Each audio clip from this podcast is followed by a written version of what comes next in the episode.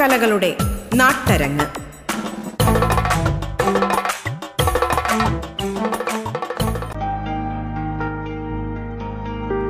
നമസ്കാരം. ഞാൻ രതീഷ് കൃഷ്ണ. പ്രൊമിത്യൂസിന്റെ കല എന്ന ഒരു വിഷയത്തെ അധികരിച്ച് ഞാൻ നിങ്ങളോട് സംസാരിക്കുവാൻ ആഗ്രഹിക്കുന്നു. നാടകത്തിന്റെ സ്വത്വാന്വേഷണം തീരുകയാണ് ഈയൊരു വിഷയം. അതിന്റെ പ്രാചീനവും പുതിയതുമായ സ്വഭാവത്തെ അപഗ്രഥിക്കുകയാണ് ഞാൻ ചെയ്യുന്നത്. നമുക്ക് നാടകാന്വേഷണങ്ങളിലൂടെ സഞ്ചരിക്കാം.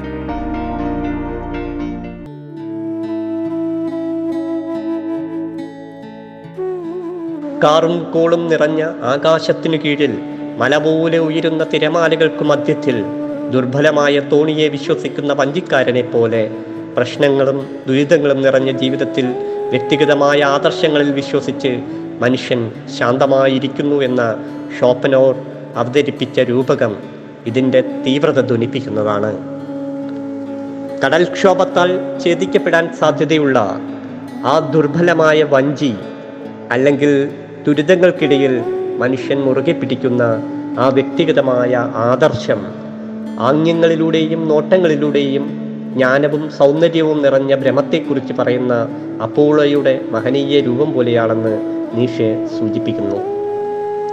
മനുഷ്യൻ പെട്ടെന്ന് അവൻ മനസ്സിലാക്കുന്ന ലോകത്തിന്റെ രൂപങ്ങളിൽപ്പെട്ട് വഴിതെറ്റുമ്പോൾ ഭീകരമായൊരു സംഭ്രമം അവനെ പിടികൂടുന്നു. കാരണം അവിടെ യുക്തിരഹിതമാണെന്ന് മനസ്സിലാകുന്നു. സ്വന്തം കാഴ്ചപ്പാടുകളുടെ ശിഥിലത പ്രചോദിപ്പിക്കുന്നത് കാരണം നാം ഈ സംഭ്രമത്തോട് ആനന്ദപരമായ നിർവൃതി കൂട്ടിച്ചേർത്താൽ മനുഷ്യന്റെ അകക്കാമ്പിൽ നിന്ന് അവന്റെ പ്രകൃതിയിൽ നിന്ന് നമുക്ക് ഉറപ്പായും ഡൈനീസിയ പ്രകൃതത്തിന്റെ ഒരു ചെറിയ ലാഞ്ചന കാണാനാവും. അത് ഏറ്റവും എളുപ്പം മനസ്സിലാകുന്നത് ലഹരിയുടെ സാമ്യതയിലൂടെയാണ്. എല്ലാ പ്രാകൃതരും പാടിയുണ്ടാക്കിയ ലഹരിക്കൂട്ടിന്റെ പ്രഭാവത്തിൽ അല്ലെങ്കിൽ ഉത്സാഹത്തോടെ പ്രകൃതി മുഴുവൻ ആഴ്ന്നിറങ്ങുന്ന വസന്തത്തിന്റെ ശക്തമായ വരവിൽ ആ ഡൈനീസിയ ചോദനകൾ ഉണർത്തപ്പെടുന്നു. മാത്രമല്ല അവ കൂടുതൽ തീക്ഷണമായി വളരുന്നതോടുകൂടി വ്യക്തിഗതം എന്ന് പറയുന്നത് സ്വത്വത്തെ പൂർണമായും മറക്കുന്നതായി കാണപ്പെടുന്നു.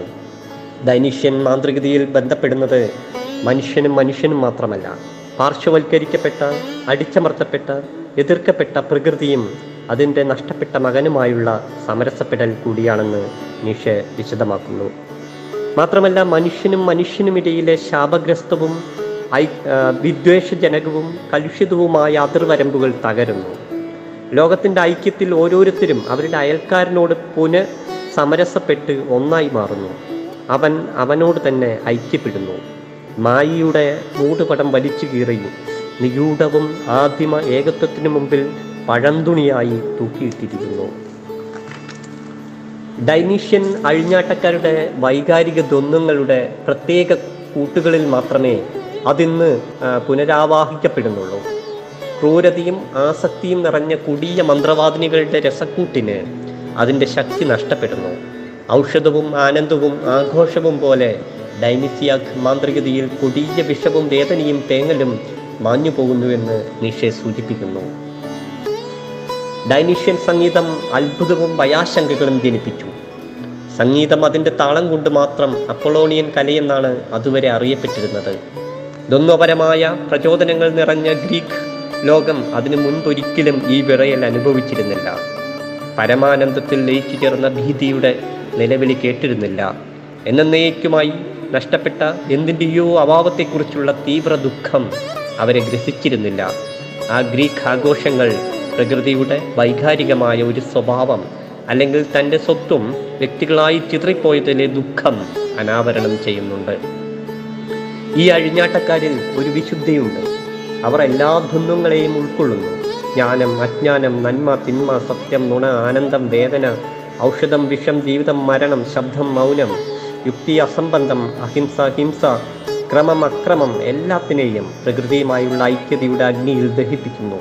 അഗ്നിയുടെ സവിശേഷത എന്ന പോലെ കല അതിന്റെ വിശുദ്ധി നിലനിർത്തുന്നു.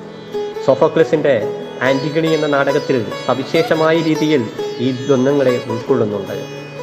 ധാർമ്മികതയുടെ ദ്വന്ദ്വ സ്വരങ്ങളെ ഈ നാടകം സംശീകരിക്കുന്നു ആ സംഘർഷമ ആ സംഘർഷിതമായ ദഹനത്തിൽ നിന്ന് നിലനിൽക്കുന്ന വ്യവസ്ഥകൾക്ക് മീതെ ഒരു പുതിയ വെളിച്ചം പകരുന്നു. പ്രൊമിത്യൂസിന്റെ കല അപഗ്രഥിക്കുമ്പോൾ ഈ വെളിച്ചം എത്രമേൽ നവീനമാണെന്ന് വ്യക്തമാകുന്നു. ക്രാറ്റോസ് ഫെഫ്- ഫെഫേസ്റ്റോസിനോട് ഈ ദേവൻ നിങ്ങളുടെ ശക്തിയുടെ നിദർശവും കലയുടെ മകുടവും ഉജ്ജ്വല കിരണനുമായ അഗ്നിയെ ദേവന്മാരിൽ നിന്നും അവഹരിച്ച് മനുഷ്യർക്ക് നൽകിയിരിക്കുന്നു എന്ന കുറ്റപ്പെടുത്തലിൽ നിന്ന് കലയുടെ സവിശേഷതകളെ ഏറ്റവും അധികം മനസ്സിലാക്കാൻ സഹായിക്കുന്ന ഒരു രൂപകം അഗ്നിയുടേതാണെന്ന് വരുന്നു.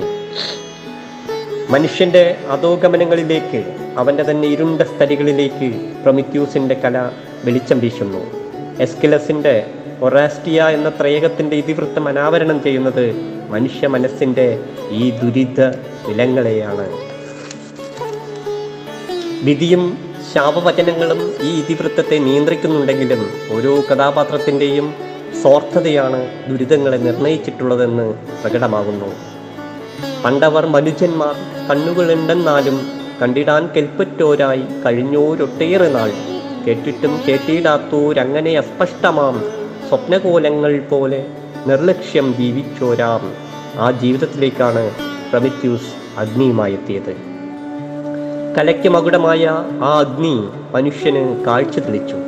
അസ്പഷ്ടമായ സ്വപ്ന ജീവിതങ്ങൾക്കു നേരെ തിരിച്ചുവെച്ച ആ കാഴ്ച മനുഷ്യരിൽ നടുക്കമുണ്ടാക്കി. സ്വപ്നത്തെയും സംഭരമാത്മകമായ ഈ നടുക്കത്തെയും പ്രമിത്യൂസിന്റെ കല ചിട്ടപ്പെടുത്തി. സ്വപ്ന ജീവിതങ്ങൾ ദർശിച്ച് സംഭരമാത്മകമായ ഈ നടുക്കമാണ്. ഓ ഓ ആ ഭൂമി ഭൂമി മാതാവേ നീയും അപ്പോളോ അപ്പോളോ എന്ന കസാൻഡ്രയുടെ വിലാപം. സൂര്യപ്രകാശത്തിന്റെ ദേവതയായ അപ്പോളോയെ ദുഃഖസ്വരത്തിൽ അഭിസംബോധന ചെയ്യാൻ പാടില്ല എന്ന ഗോത്ര വ്യവസ്ഥിതിയിൽ ദൈവനിഷേധത്തിന്റെ നടുക്കം കൂടി ധ്വനിപ്പിക്കുന്നുണ്ട് ഈ വിലാപം. അനാദിപ്രപഞ്ചത്തിന്റെ അവ്യവസ്ഥമായ അവസ്ഥയിൽ യുറീനോം നൃത്തം വെച്ചു. ഗ്രീക്ക് മിത്തോളജിയിലെ ഉൽപ്പത്തി കഥ ഇങ്ങനെയാണ് ആരംഭിക്കുന്നത്. കയോസിൽ ആത്മാവിന്റെ ചിട്ടപ്പെടലാണ് നൃത്തം. പ്രകൃതിയുമായുള്ള ഐക്യം നിലനിൽക്കുന്ന വ്യവസ്ഥയ്ക്കെതിരെയുള്ള ഒരു ചിട്ടപ്പെടലാണത്. മാത്രമല്ല കലാപങ്ങൾ കൊലപാതകങ്ങൾ ആത്മഹത്യകൾ നാടകങ്ങൾ വാസ്തുവിദ്യ തുടങ്ങിയവയിലെല്ലാം ഈ ചിട്ടപ്പെടുത്തൽ ദർശനീയമാണ്. പ്രമിത്യൂസിന്റെ കല പ്രകൃതിയുമായുള്ള ഐക്യത്തിനായി ചിട്ടപ്പെടുത്തിയതാണ്. ജ്ഞാനത്തിന്റെ വെളിച്ചത്തിലാണത് നിർവഹിച്ചിട്ടുള്ളത്. വർഷവും വസന്തവും ഗ്രീഷ്മവും അതിൽ വേർപെട്ടിരിക്കുന്നു. നക്ഷത്രം ഉദിക്കുന്നതും അസ്തമിക്കുന്നതും അതിൽ അതിസൂക്ഷ്മം രേഖപ്പെടുത്തിയിരിക്കുന്നു.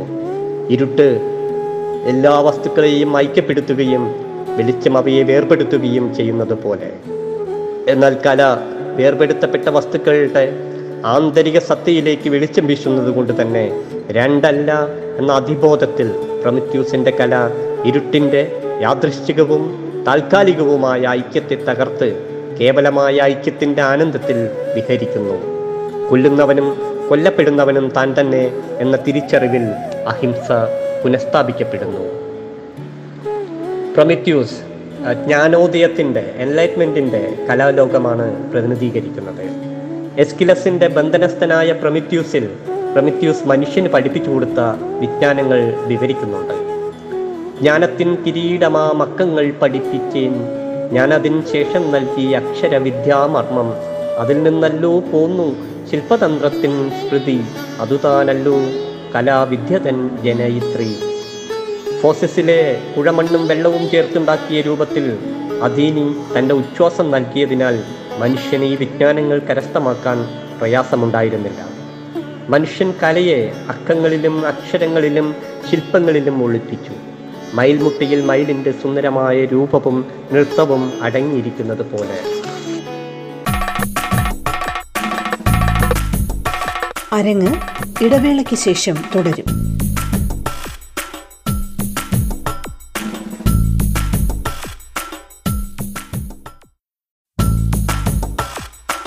അരങ്ങ് തുടരുന്നു.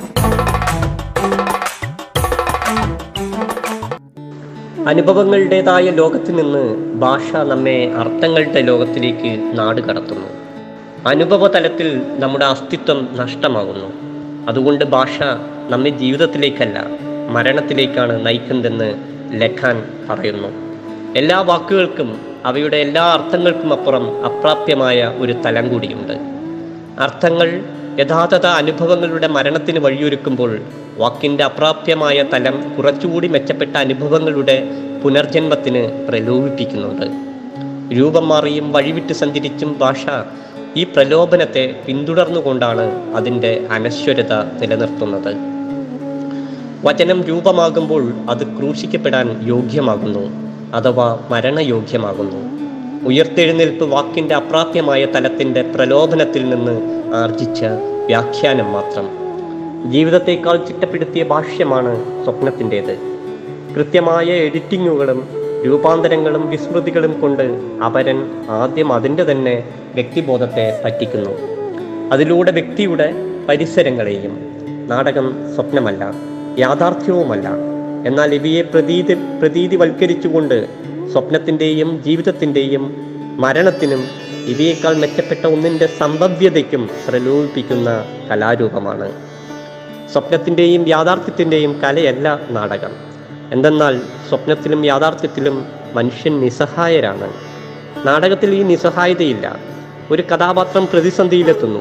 കഥാഗതിക്കനുസരിച്ച് കഥാപാത്രം പ്രതിസന്ധിയെ തരണം ചെയ്യുകയോ മരിക്കുകയോ ചെയ്താലും പ്രേക്ഷകനോ നടനോ അതിൽ പങ്കില്ല. പ്രേക്ഷകന് വേണമെങ്കിൽ വിലപിക്കാം. ഇത് വെറും നാടകം മാത്രമാണെന്ന് കരുതി സമാധാനിക്കാം. ഇടപെടാം അല്ലെങ്കിൽ എണീറ്റ് പോകാം. സ്വപ്നത്തിലും യാഥാർത്ഥ്യത്തിലും മനുഷ്യൻ നിസ്സഹായരാകുന്ന മറ്റൊരു തലം. തനിക്ക് ചുറ്റുമുള്ള വസ്തുതകളെക്കുറിച്ചും വസ്തുക്കളെക്കുറിച്ചും പൂർണ ബോധം ഇല്ല എന്നുള്ളതാണ്. അതുപോലെ തന്നെ സ്വപ്നഗതിയെയും ജീവിതഗതിയെയും നിർണയിക്കുവാൻ അവന് സാധിക്കുന്നുമില്ല. നടന് നാടകത്തിൽ തനിക്ക് ചുറ്റുമുള്ള വസ്തുക്കളെക്കുറിച്ചും വസ്തുതകളെക്കുറിച്ചും വ്യക്തമായ ധാരണയുണ്ട്. നാടകഗതിയെക്കുറിച്ചുള്ള അവബോധം അവനുണ്ട്. അവൻ ഉപയോഗിക്കുന്ന വചനങ്ങളെക്കുറിച്ചും അണിഞ്ഞ വസ്ത്രങ്ങളെക്കുറിച്ചും പരിശീലിച്ച മുദ്രകളെക്കുറിച്ചും ചലനങ്ങളെക്കുറിച്ചും സ്ഥലകാല ക്രിയകളെക്കുറിച്ചും വ്യക്തമായ ധാരണ അവനുണ്ട്. നാടകത്തിന്റെ ആദ്യ മധ്യാന്തങ്ങളെക്കുറിച്ചുള്ള ബോധം അവനുണ്ട്. പ്രേക്ഷകനാകട്ടെ നാടകത്തിന്റെ ഇതിവൃത്തം എന്തെന്നറിയാം റിഹേഴ്സലുകൾ കണ്ടയാളാണെങ്കിൽ കുറച്ചുകൂടി തെളിച്ചത്തോടെ അതറിയാം. ഒന്നിലധികം തവണ ആ നാടകം കണ്ട വ്യക്തിയാണെങ്കിൽ അവന് കാര്യങ്ങളെല്ലാം വ്യക്തമായി തന്നെ അറിയാം. ഇതൊന്നും തന്നെ അറിഞ്ഞില്ലെങ്കിൽ കൂടിയും അവൻ നിസ്സഹായനല്ല. അതുകൊണ്ട് തന്നെ നാടകം യാഥാർത്ഥ്യ ജീവിതത്തിലെ ബോധത്തിലേക്കാൾ ഒരു ഉയർന്ന ബോധത്തിൽ നിലനിൽക്കുന്നു. നാടകം അതിബോധത്തിന്റെ കലയാവുന്നത് മനുഷ്യൻ സ്വപ്നത്തിലും ജീവിതത്തിലും യാഥാർത്ഥ്യ പ്രതീതിയിൽ അകപ്പെടുമ്പോൾ നാടകത്തിൽ അവൻ ഈ യാഥാർത്ഥ്യ ബോധത്തിൽ നിന്ന് വിമോചിക്കപ്പെടുന്നതിലൂടെയാണ്. ഈ വിമോചനം ഒരു പുതിയ വെളിച്ചമാണ്. പ്രൊമിത്യൂസിന്റെ കല ഇരുട്ടിന്റെ താൽക്കാലികമായ ഐക്യത്തെ തകർക്കുന്നതിലൂടെ രൂപപ്പെട്ടതാണിത്. അതുകൊണ്ട് തന്നെ ഈ വിമോചനം നൽകുന്ന നാടകം പ്രൊമിത്യൂസിന്റെ കലയാണെന്ന് വരുന്നു. നാടകം സ്വപ്നമല്ല യാഥാർത്ഥ്യവുമല്ല. എന്നാൽ ഇവ രണ്ടും അടങ്ങിയ ലോകവൃത്താന്തത്തിന്റെ അനുകരണവും പ്രതീതികളുടെ ആവിഷ്കാരവുമാണെന്ന് വരുന്നു. തങ്ങൾ കാണുന്ന നാടകം പ്രതീതികൾ മാത്രമാണെന്ന അതിബോധത്തിൽ നിന്ന് വീക്ഷിക്കപ്പെടുമ്പോഴാണ് നാടകം ജീവിതത്തേക്കാൾ ഔന്നിത്യത്തിൽ നിലനിൽക്കുന്നത്. സ്വപ്നവും യാഥാർത്ഥ്യവും നാടകവും വേർതിരിവുകളില്ലാതെയാകുമ്പോഴും അവ തമ്മിലുള്ള വേർതിരിവുകൾ അറിയാത്ത സമൂഹത്തിലും നാടകം നിരോധിക്കപ്പെടുന്നു. ഭാരതത്തിലെയും ഗ്രീസിലെയും ആദ്യത്തേതെന്ന് വീക്ഷിക്കപ്പെടുന്ന നാടകങ്ങൾക്ക് ഈ ഗതി നേരിടേണ്ടി വന്നിട്ടുണ്ട്. ബ്രഹ്മാവിൽ നിന്ന് നാട്യവേദം അനുശാസിച്ച ഭരതമുനി തന്റെ നൂറ്റിയഞ്ച് പുത്രന്മാരെ നാട്യപ്രയോഗത്തിനായി ഒരുക്കുകയുണ്ടായി. ദേവേന്ദ്രന്റെ ധ്വജോത്സവത്തിൽ ദിതിയുടെ പുത്രന്മാരും ധനുവിന്റെ പുത്രന്മാരുമായ അസുരന്മാരെ നശിപ്പിച്ച കഥയാണ് അവർ ആദ്യമായി അവതരിപ്പിച്ചത്. ഇത് അസുരന്മാരെ ക്ഷുഭിതരാക്കി. അവർ നാട്യവിഘ്നമുണ്ടാക്കുകയും ഇറങ്ങിപ്പോകുകയും ചെയ്തു. ദേവന്മാരുടെ ആവശ്യപ്രകാരം സാമം അനുസരിച്ച് ബ്രഹ്മാവ് അസുരന്മാരോട് നാട്യം നശിപ്പിക്കുവാനുണ്ടായ കാര്യം അന്വേഷിച്ചു. സാന്ത്വനപൂർവകം അസുരനായ വിരൂപാക്ഷൻ പറഞ്ഞു ദേവന്മാരുടെ ഇച്ഛയനുസരിച്ച് അവിടുന്ന് സൃഷ്ടിച്ച നാട്യഭേദമുണ്ടല്ലോ. അത് ഞങ്ങൾക്ക് അപമാനമാണ്. ദേവന്മാർക്ക് വേണ്ടി അവിടുന്ന് നിർമ്മിച്ചതാണത്. ലോകങ്ങളുടെ മുത്തച്ഛ അവിടുന്ന് ഇതിങ്ങനെ നിർമ്മിക്കേണ്ടിയിരുന്നില്ല. ദേവന്മാരെ പോലെ അസുരന്മാരും എല്ലാവരും അങ്ങയിൽ നിന്നുണ്ടായവരാണല്ലോ. ഈ പ്രശ്നത്തിന് ബ്രഹ്മാവ് പരിഹാരം കാണുന്നത് നാട്യത്തിന്റെ സ്വരൂപം വിവരിച്ചുകൊണ്ടാണ്. നിങ്ങൾക്കും ദേവന്മാർക്കും കർമ്മഭേദങ്ങളെയും സ്വഭാവഭേദങ്ങളെയും വംശഭേദങ്ങളെയും ആസ്പദമാക്കി ശുഭാശുഭങ്ങളെ വേർതിരിച്ചു കാണിക്കുന്നതാണ് ഞാൻ ഉണ്ടാക്കിയ നാട്യവേദം ഈ നാട്യത്തിൽ നിങ്ങൾക്കും ദേവന്മാർക്കും മാത്രം എന്തെങ്കിലും അനുഭൂതി ഉണ്ടാക്കി തീർക്കുക എന്നുള്ളതല്ല ഉദ്ദേശം. ഈ മൂന്ന് ലോകത്തിലുമുള്ള എല്ലാവരുടെയും സ്വഭാവം വർണിച്ചു കാണിച്ച് രസാസ്വാദനം ഉളവാക്കുക എന്നുള്ളത് മാത്രമാണ്. മൂന്ന് ലോകത്തെയും അവസ്ഥാവിശേഷങ്ങളെ മുഴുവൻ ഒരേ നാട്യത്തിൽ പ്രകാശിപ്പിക്കുന്നത് എങ്ങനെയെന്ന ആശങ്കയോടെ ആശങ്കയെയും ബ്രഹ്മാവ് ദൂരീകരിക്കുന്നുണ്ട്.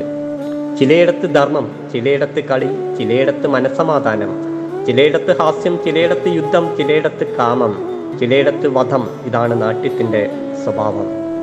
ധർമ്മശീലന്മാരുടെ ധർമ്മനിഷ്ഠ കാമാസക്തരുടെ കാമാവസേവനം ദുഷ്ടന്മാരുടെ നിഗ്രഹം ശിഷ്ടന്മാരുടെ മനോനിയന്ത്രണം കൊള്ളാവരാത്തവരുടെ താന്തോനിത്തം ശൂരത ഭാവിക്കുന്നവരുടെ ഉത്സാഹം അജ്ഞന്മാരുടെ ജ്ഞാനസമ്പാദനം വിദ്വാൻമാരുടെ പാണ്ഡിത്യം പ്രഭുക്കന്മാരുടെ വിനോദം ദുഃഖാർത്ഥിതന്മാരുടെ മനസ്ഥൈര്യം സമ്പാദനം ധനാർത്ഥികളുടെ ധനാർജനം വിഷയവിരക്തന്മാരുടെ നിർവികാര ചിത്തം ഇങ്ങനെ ജ്ഞാനാഭാവങ്ങളിൽ ഉൾക്കൊള്ളുന്നതും പലതരം അവസ്ഥാവിശേഷങ്ങളെയും പ്രവേശി പ്രകാശിപ്പിക്കുന്നതുമായ ലോകവൃത്താനുകരണമാണ് ഞാൻ നിർമ്മിച്ച നാട്യം.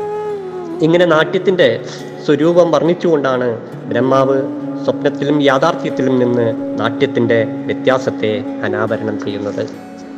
ഗ്രീസിൽ ഡൈനീഷ്യസ് ദേവന്റെ ഉത്സവത്തിൽ പ്രാസവും താളവും ഒപ്പിച്ച് ദേവനെ സ്തുതിക്കുന്ന ഗായക സംഘത്തിൽ നിന്നാണ് ലോക നടന്മാരുടെ ആദ്യ പിതാവ് എന്ന് കരുതപ്പെടുന്ന തെസ്പിസ് വഴിമാറി സഞ്ചരിച്ചത്. കവിയും നടനും കൊറിയോഗ്രാഫറുമായിരുന്ന തെസ്പിസ് ഒരു മദ്യപാനി കൂടിയായിരുന്നു. തനിക്ക് ലഹരി പിടിച്ചിരിക്കുന്നു ആരെങ്കിലും പിടിച്ചു നിർത്തൂ എന്നിങ്ങനെയുള്ള നാടകീയമായ നിലവിളികളോടെ അദ്ദേഹം ഗായക സംഘത്തിൽ നിന്ന് അവരുടെ വൃദ്ധനിബന്ധമായ ഗാനത്തിൽ നിന്ന് താളബന്ധിതമായ ചലനത്തിൽ നിന്ന് വേർപെട്ടു നിന്നു. അപ്പോഴും ഗായക സംഘം അവരുടെ അനുഷ്ഠാനങ്ങളിൽ ഉറച്ചു നിന്നിരുന്നു.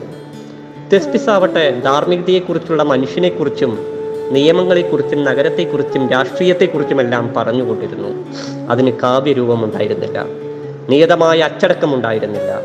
കാണികൾ ചിട്ടയില്ലാത്ത ഒരു ഗായകൻ മദ്യപിച്ച് കാട്ടിക്കൂട്ടുന്ന തമാശകൾ മാത്രമാണെന്ന് കരുതി.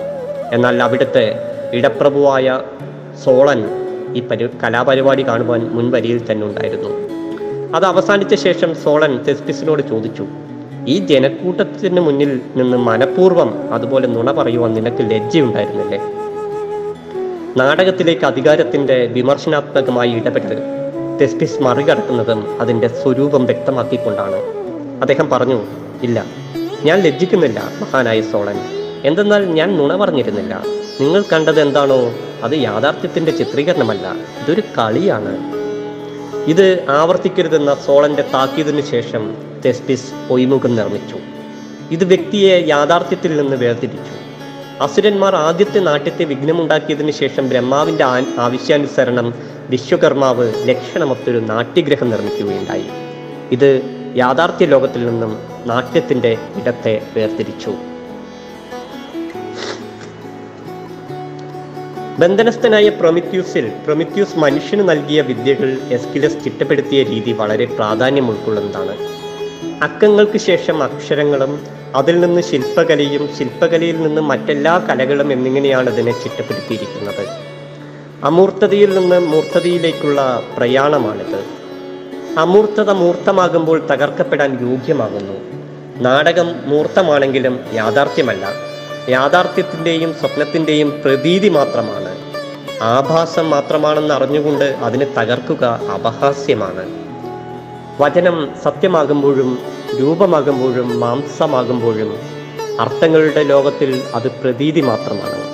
അതിനെ യാഥാർത്ഥ്യമാക്കുന്നത് അനുമാനമാണ്. അനുമാനമാകട്ടെ വിശ്വാസങ്ങളുടെയും വ്യക്തിഗത ആദർശങ്ങളുടെയും ദുർബലമായ കടത്തുവഞ്ചിയാണ്. പ്രക്ഷുബ്ധമായ കടൽ തിരമാലയിൽപ്പെട്ട് ഏത് സമയത്തും അത് തകർന്നു പോകാം. നാടകത്തിൽ വചനം പ്രതീകവൽക്കരിക്കപ്പെടുക മാത്രമാണ് ചെയ്യുന്നത്. ജീവിതമെന്ന അനുമാനങ്ങളുടെ ദുർബലമായ നൗകിയെക്കുറിച്ചുള്ള അധിബോധം നാടകത്തിനുണ്ട്. വചനവും സ്വപ്നവും യാഥാർത്ഥ്യവും നാടകവും തമ്മിലുള്ള വേർതിരിവുകളെ വേർതിരിവുകൾ അറിയുന്ന സമൂഹത്തിൽ ബലിമൃഗത്തെ പങ്കുവെക്കുമ്പോൾ സ്യൂസ് ദേവനെ കബളിപ്പിച്ച പ്രൊമിക്യൂസിന്റെ കൂർമ്മബുദ്ധിയോടെ നാടകം അതിന്റെ ഉദ്ദേശം നിർവഹിക്കുന്നു. നിങ്ങൾ ഇതുവരെ കേട്ടത് അരങ്ങ് നാടൻ കലകളുടെ നാട്ടരങ്ങ്.